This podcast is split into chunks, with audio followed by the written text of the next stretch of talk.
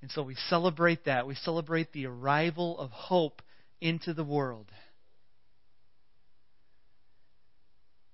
Back then, they were looking forward to it. We look back and see that it happened,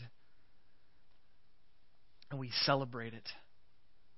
So I pray as we enter into this special time of the year, Advent, that you would truly meet with us, that you would fill us up with your hope, that looking at stories that are so familiar to us that we've looked at perhaps every single year since we were kids would once again just fill us with that awe and wonder. That you sent a messenger to prepare your people for the arrival of your Son. As we look at how that all started, would you give us understanding? And would you give us hope today? In Jesus' name, amen.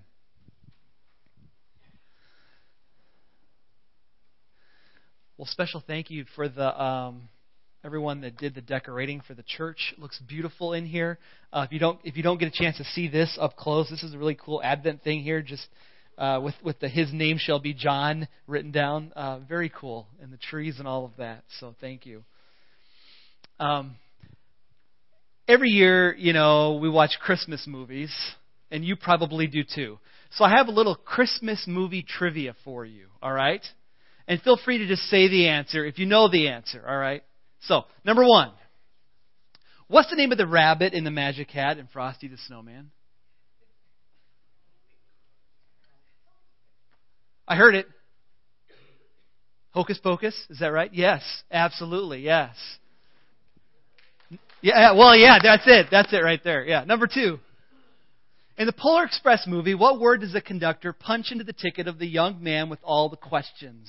Remember, he takes the tickets and he punches them, you know, and, and they make a word. Do you know what the word is? Believe. Is it learn in the book, maybe? I don't know. Believe?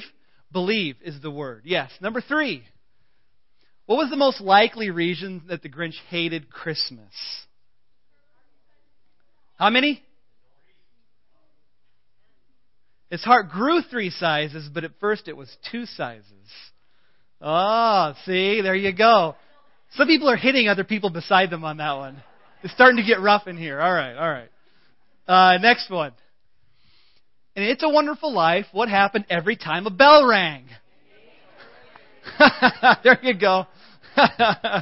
there was no disputing that one. That was pretty sure. Number six. Or five, excuse me. What does Charlie Brown's sister want for Christmas? What? Oh, you're looking at it, Jim. You can't answer. Anybody? What's that?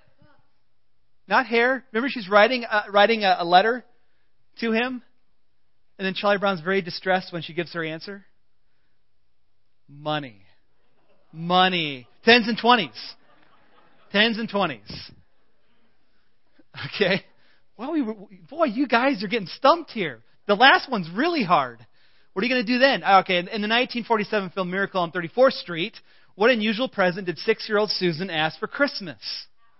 A house. That's right. And the last one, which I thought personally was kind of hard, but apparently this other one's hard here. In Rudolph the Red-Nosed Reindeer, who rules the island of misfit toys? What's that? It's a lion. What's his name? King Moonracer. Yeah! you know, I should have had prizes. I, I should have, but I could just see like throwing, I don't know, candy canes at you or something. I don't know. Well, I think for a lot of families, every year there's this time when you're like, we're all going to gather around, we're going to watch our favorite holiday movie. And maybe it's the Charlie Brown one, maybe it's Rudolph, but whatever. You sit down and you watch it, and your kids say, We've watched it for the 31st time. And you're like, Number 32 won't kill you. Sit down. And, uh, you make the popcorn and, and pass it around, and suddenly they're eating and they're happy, and, and you watch the movie, whatever that is. How many of you have a movie that you probably watch every single year? Without fail. Yeah, most of you, most of you do. Yeah. Christmas is full of familiar stories And, and in church, we, we do something similar in that we look at a story that we've heard every single year. Some of us since we were little kids. I mean, I had my kids, I always have my kids on Christmas Eve or Christmas Day read the story of Christmas. I mean, just like what we do every year. Looking at it over and over, I believe, ought to fill us with hope every single year. And the hope goes deeper than getting the popcorn out and watching your favorite Christmas movie. It's bigger than that. It's deeper than that. It's more wonderful than that because it's a true story that's like none other. So I want to look at the beginning of Christmas in, in the prophecy of John the Baptist. So would you turn to Luke chapter 1?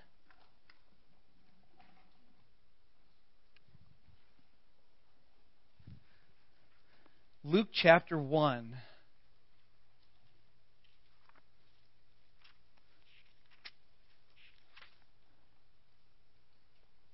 Uh, starting in verse 5. In the time of Herod, king of Judea, there was a priest named Zechariah who belonged to the priestly division of Abijah. His wife Elizabeth was also a descendant of Aaron. Both of them were upright in the sight of God, observing all the Lord's commands and regulations blamelessly. But they had no children, because Elizabeth was barren, and they were both well along in years. Once, when Zechariah's division was on duty, and he was serving as priest before God, he was chosen by Lot, according to the custom of the priesthood to go into the temple of the Lord and burn incense.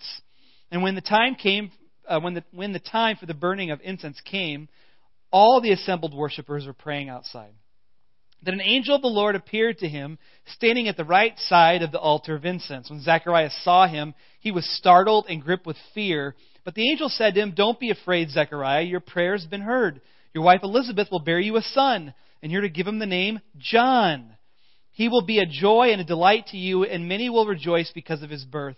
For he will be great in the sight of the Lord. He, will, he is never to take wine or other fermented drink, he will, and he will be filled with the Spirit, Holy Spirit even from birth.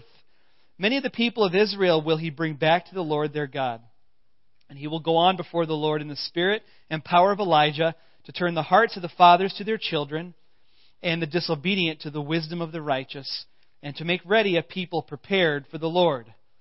Zechariah asked the angel, How can I be sure of this? I'm an old man, and my wife is well along in years. The angel answered, I am Gabriel. I stand in the presence of God, and I've been sent to speak to you and to tell you this good news. And now you will be silent and not able to speak until the day this happens, because you do not believe my words, which will come true at their proper time. Now, Apparently, Zechariah's wife didn't mind him being quiet for a while, according to the video. I think most wives want their husbands to talk more, you know, but not Zechariah. Okay. Um, Zechariah is a man who doubted. He doubted what the angel said. And because of that, a sign was given, and the sign was that he wasn't able to talk until the baby was born. And so he had to write, you know, they wanted to name him Zechariah after, after the father, but he had to write down, no, his name will be John. And John means the Lord is gracious. The Lord is gracious. Now, um, I want to look at the story through the lens of doubt. Zechariah doubted. And he never gets the bad rap that uh, doubting Thomas gets. We don't call him doubting Zacharias. But he did doubt. And an angel appeared to him, and that's who he doubted. I think all of us at different times in our lives struggle with doubt. And I believe Christmas is a time where we can look at a story of miracles and have our faith and our hope bolstered by, by looking at it, by overcoming doubts. What I want to do is I just want to share some truths for the times that we doubt, the times that we struggle. Number one, first of all, just because something seems impossible doesn't mean it won't happen. So, verse 13 says this When the angel said to him, Do not be afraid, Zechariah, your prayer has been heard. Your wife Elizabeth will bear you a son and you were to give him the name John, Zechariah doubted it. I mean, he said, we're, we're too old for that. We're too old to have kids. Just because something seems impossible doesn't mean it won't happen.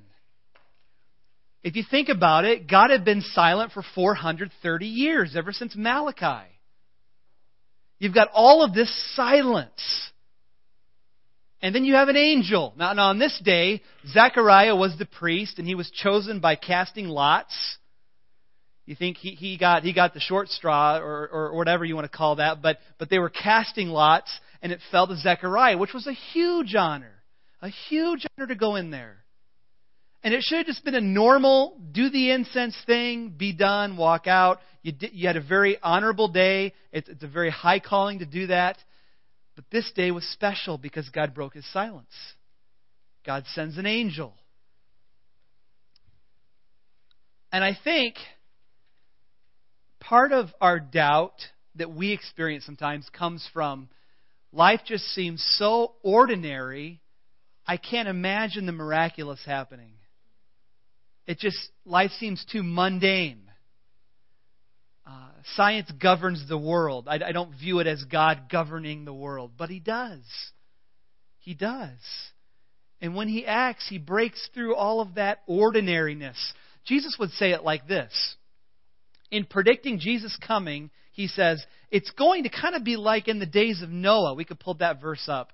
It's going to be like in the days of, uh, of Noah People are eating, drinking, marrying, and being given in marriage to the day Noah entered the ark. Then the flood came and destroyed it all. Or then he says, what about Sodom and Gomorrah? You know, uh, the days of Lot, people are eating, drinking, buying, selling, planting, building. The day Lot left Sodom, fire and sulfur rained down from heaven and destroyed them all. It will be just like this on the day the Son of Man is revealed. Jesus will come back, and life is going on as normal. It's a typical day. People are getting married. People are buying. People are selling. You're going to the grocery store. You're waking up and going to work. Uh, you're tucking your kids in at night. It's just a normal day. It's ordinary. And then something extraordinary will happen. Jesus will come back. So, don't fall into the doubt of, I see my life, it's routine, it's everyday, it's common. Because one day God will make it very uncommon. And Christmas is full of uncommon things. Virgins don't get pregnant. That doesn't happen. And, and how is it that Joseph and Mary just happened to be at Bethlehem like it was foretold? It, it's full of the miraculous. Don't let the ordinary stop you from believing the extraordinary. Because life will go on, and then one day, in the twinkling of an eye, a trumpet will sound and things will change forever. And we've never seen anything like it before. Exactly. Just like it was dry, dry, dry, and suddenly it starts raining. Just like it was do whatever you want to do in the city of Sodom and Gomorrah, and then you see fire and brimstone rain down. Never seen that before. Things change. Don't let the mundane stop you from believing in the miraculous. Because God still does that. They were way too old. Shouldn't have stopped them from believing, I don't think. Uh, I, I know it's hard, but, you know, uh, Abraham and Sarah are the perfect example of that. Number two, uh, no matter what is happening right now, your future can be full of joy. So, for those that struggle with doubt, I would say to you no matter what's happening right now in your life, no matter how bad things are, your future can be full of joy. Look at verse 14. John will be a joy and a delight to you, and many will rejoice because of his birth. Zechariah and Elizabeth, your future is full of joy. And please understand, for the Christian, every day is promised joy. There's going to be sorrow too, I understand that, but but for the Christian looking into the future, we are guaranteed joy. Ultimately in heaven where every tear gets wiped away, but I think one of the hard things, one of the things that causes people to doubt is you say this God is loving and you say he's all powerful, yet I look around and I see the world in a mess. How can an all loving, all powerful God allow this to happen? God must not be loving. Or if he is loving, he must not be powerful enough to deal with it. And we say as a church, no, he, he's both all loving and all powerful. Look at 1 John. God is love. He is love. Look at Genesis 1. God spoke the world into existence. He has all the power. But it, that causes doubt. When you see evil in the world, when evil touches your life, it causes you to doubt. Is God good? Is He there? Does He care? Does He really love me? Why did He let this happen? Romans 8 declares that the whole creation is groaning. Like everything's messed up. Everything's not as it should be. Sin did this, declares Romans 8. Sin did this. Sin messed this whole thing up. But then it says in Romans 8, liberation is coming. God is going to liberate the creation. And the creation waits. We wait. It says we wait for our adoption as children, like, like the full adoption, like nothing stopping me from enjoying that full relationship with God face to face. We want that. Kids want to be face to face with their parents. We want to be face to face with Christ. Liberation's coming. That's the promise. One day He'll put all this right. But He is waiting. He is waiting for more people to repent. Don't let that doubt creep in that maybe God doesn't love, or maybe God isn't powerful, or maybe God, whatever. Don't do that. Because every day we're promised joy. Jesus says, I want your joy to be full and complete.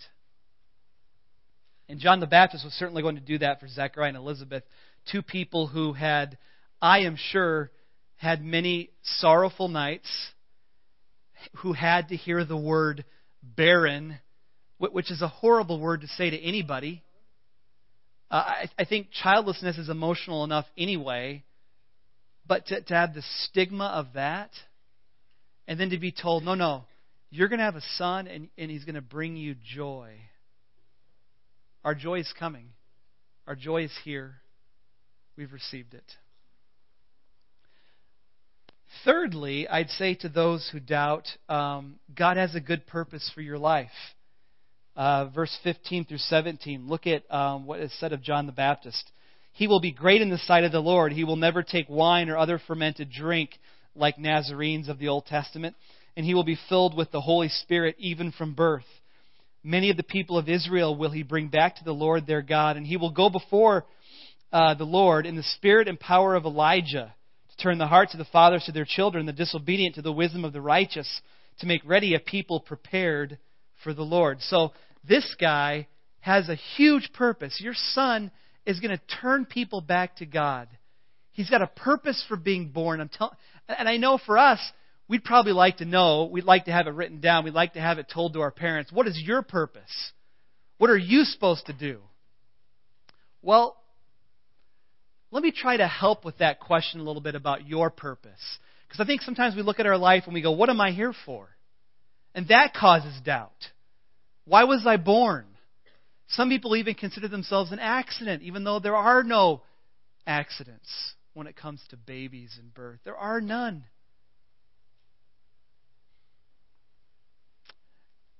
Jesus talked about John the Baptist in this way, if we can get the verse up.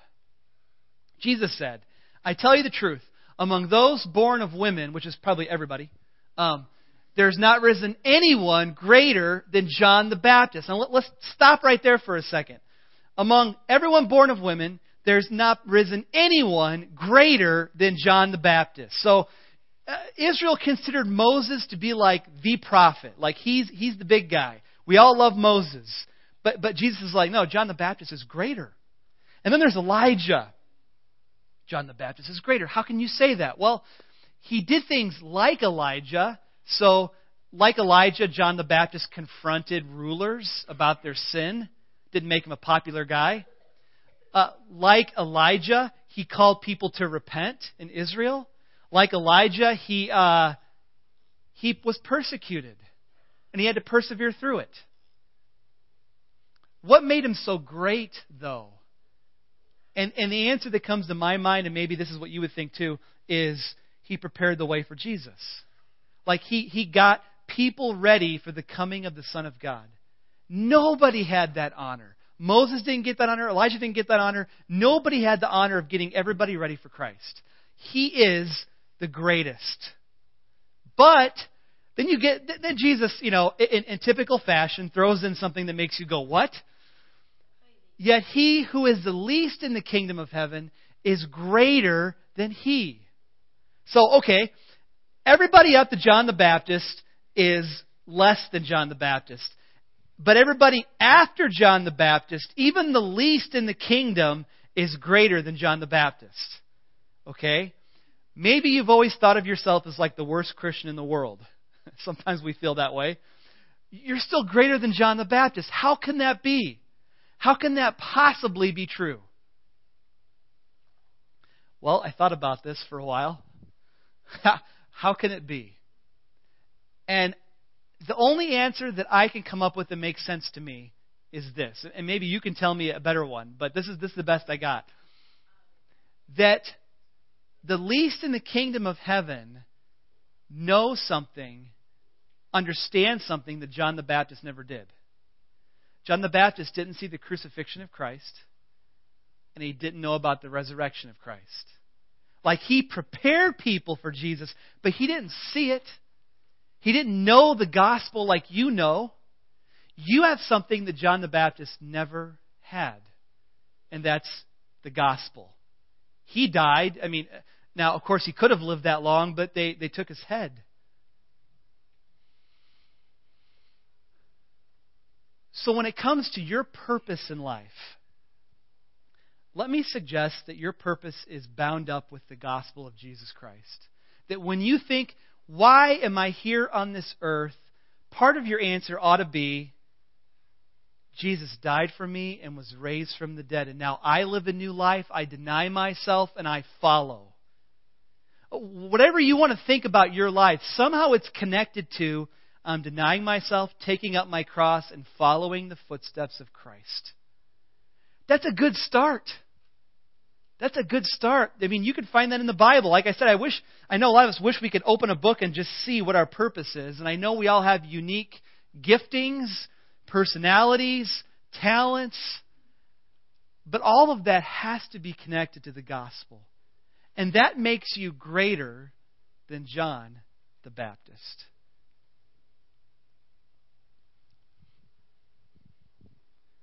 Fourthly, for those who doubt, let me just say this simply it's the Lord who has spoken. It's the Lord who has spoken. I, I love the way this is written. I read this a number of times this week and I was like, this is so great. You know, Zechariah verse 18. How can I be sure of this? I'm an old man and my wife is well along in years. Uh, I'm an old man. And then the angel says, I'm Gabriel. You know? No, I'm old. I'm an angel. I stand in the presence of God. I've been sent to speak to you now and tell you this good news. And now you're going to be silent, not able to speak until the day this happens because you didn't believe my words, which will come true at their proper time. Doubting Zacharias. Zechariah, I mean, come on now. Um, so, th- this is kind of it. When it comes to Christmas, I know people love celebrating it. Religious people love it. Some non religious people love celebrating Christmas and thinking about the story, but really it boils down to this Do you believe the Lord has spoken? Do you believe the Lord has spoken? Zechariah, do you believe Gabriel spoke for the Lord to you? Don't doubt the angel. It's going to happen. And so it all comes down to do I trust what God said in the Bible to be true? Do I trust it? Is it what God says it is? Can we pull up First Peter? Uh, Peter seems to think this is pretty important because he says, above all, above all, you must understand no prophecy of Scripture came about by the prophet's own interpretation. For prophet, prophecy never had its origin in the will of man, but men spoke from God as they were being carried along by the Holy Spirit. It all comes down to this do you believe God spoke? And if He did speak, you better hear it. If He did speak. I want to encourage you this Christmas when you read the Christmas story, read it and let it fill you with hope. Hope is looking forward into the future and knowing if something's going to happen, even though it hasn't happened yet. You know it's true, it's going to happen. Read the prophecy with hope. I want to look at a few of them this morning to kind of close our time out. And would you just let yourself be filled with hope? Those of you that have questions, those of you that have doubts, those of you that don't know what your future holds, let's look at a few of them. First one, if we can put that one up. One of the first prophecies of Christmas, Genesis 22:17, God says to Abraham, the father of the Jewish nation, I will surely bless you and make your descendants as numerous as the stars in the sky and the sand on the seashore. Your descendants will take possession of the cities of their enemies. And through your offspring, there's an important word, offspring, we'll talk about that in a second, all nations of the earth will be blessed because you have obeyed me. Abraham, I'm going to make your name great. I'm going to bless everyone through you, Abraham. And so we see in the next passage Jesus' genealogy a record of the genealogy of Jesus Christ, the son of David, the son of Abraham. He had to be a son of Abraham. That was the promise. But furthermore, that word offspring is kind of important because the next verse in Galatians, uh, Paul makes a point.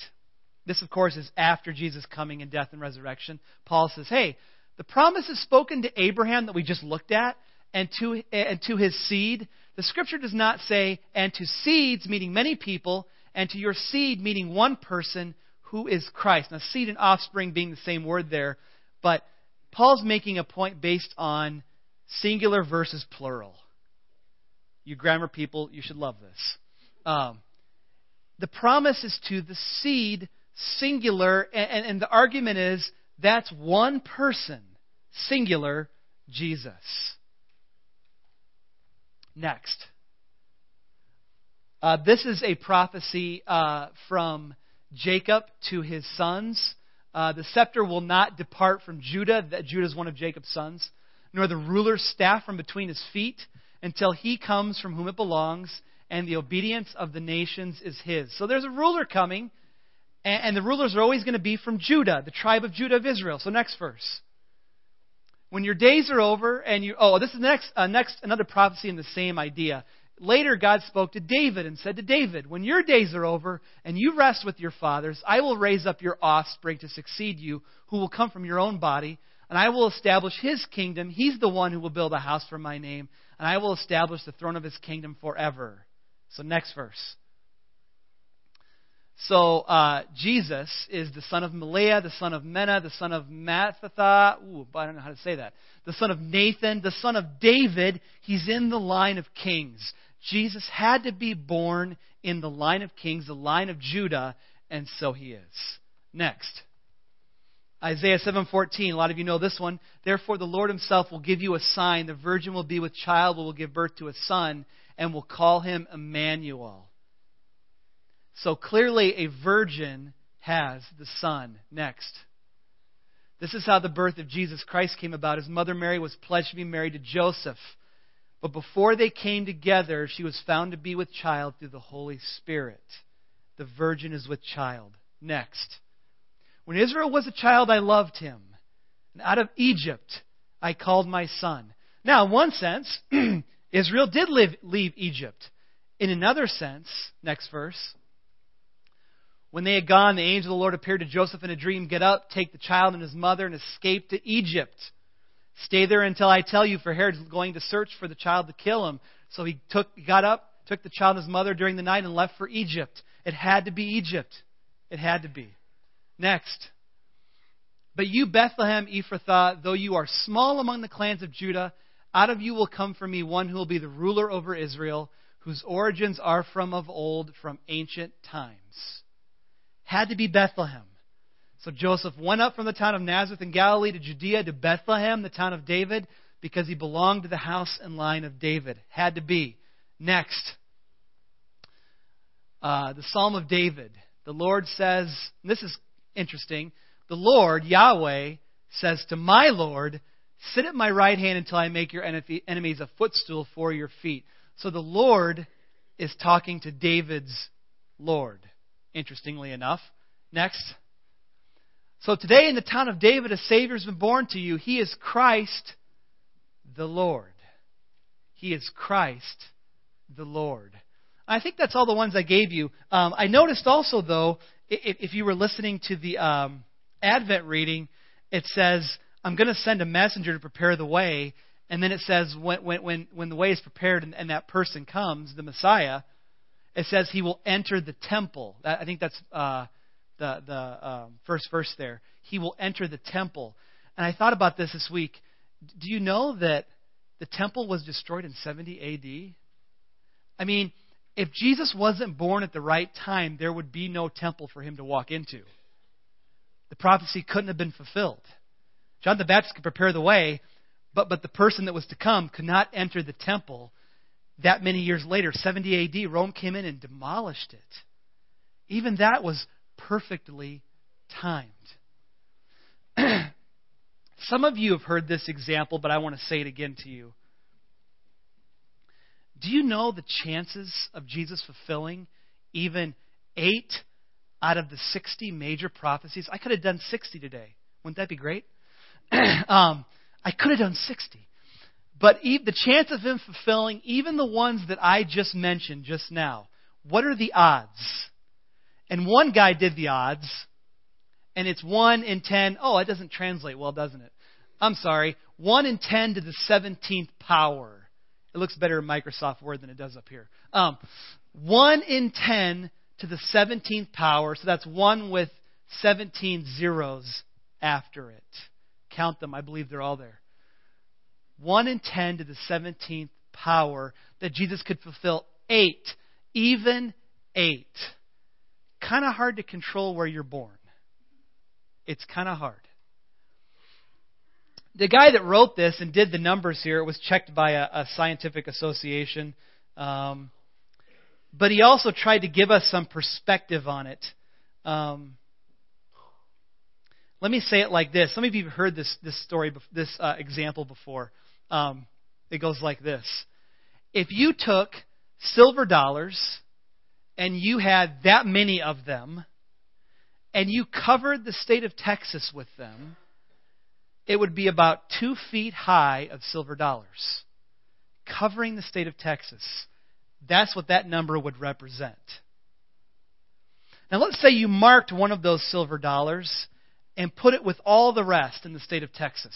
And let's say we dropped you in Dallas and said, now start walking and pick up a silver dollar. The chance that you would pick up that one is those odds. That's the odds you could get eight prophecies accomplished. Do you know that you have a more likely chance of being struck by lightning than that happening? You do. Your chance of being struck by lightning is 1 in 250 million. That's better odds than that. I hope and I pray that this year you are full of hope that everything God said He would do, He did. Everything He will do, he will do. Uh, let me close with this verse. This is the one we're waiting for. This is the one that challenges you. Because Christmas is over. Christmas has happened. We, we, we look at it backwards now. This is what we're looking forward to. For the Lord himself will come down from heaven with a loud command, with the voice of the archangel, with the trumpet call of God, and the dead in Christ will rise first. After that, we who are still alive and are left will be caught up together with them in the clouds to meet the Lord in the air, and so we will be with the Lord forever.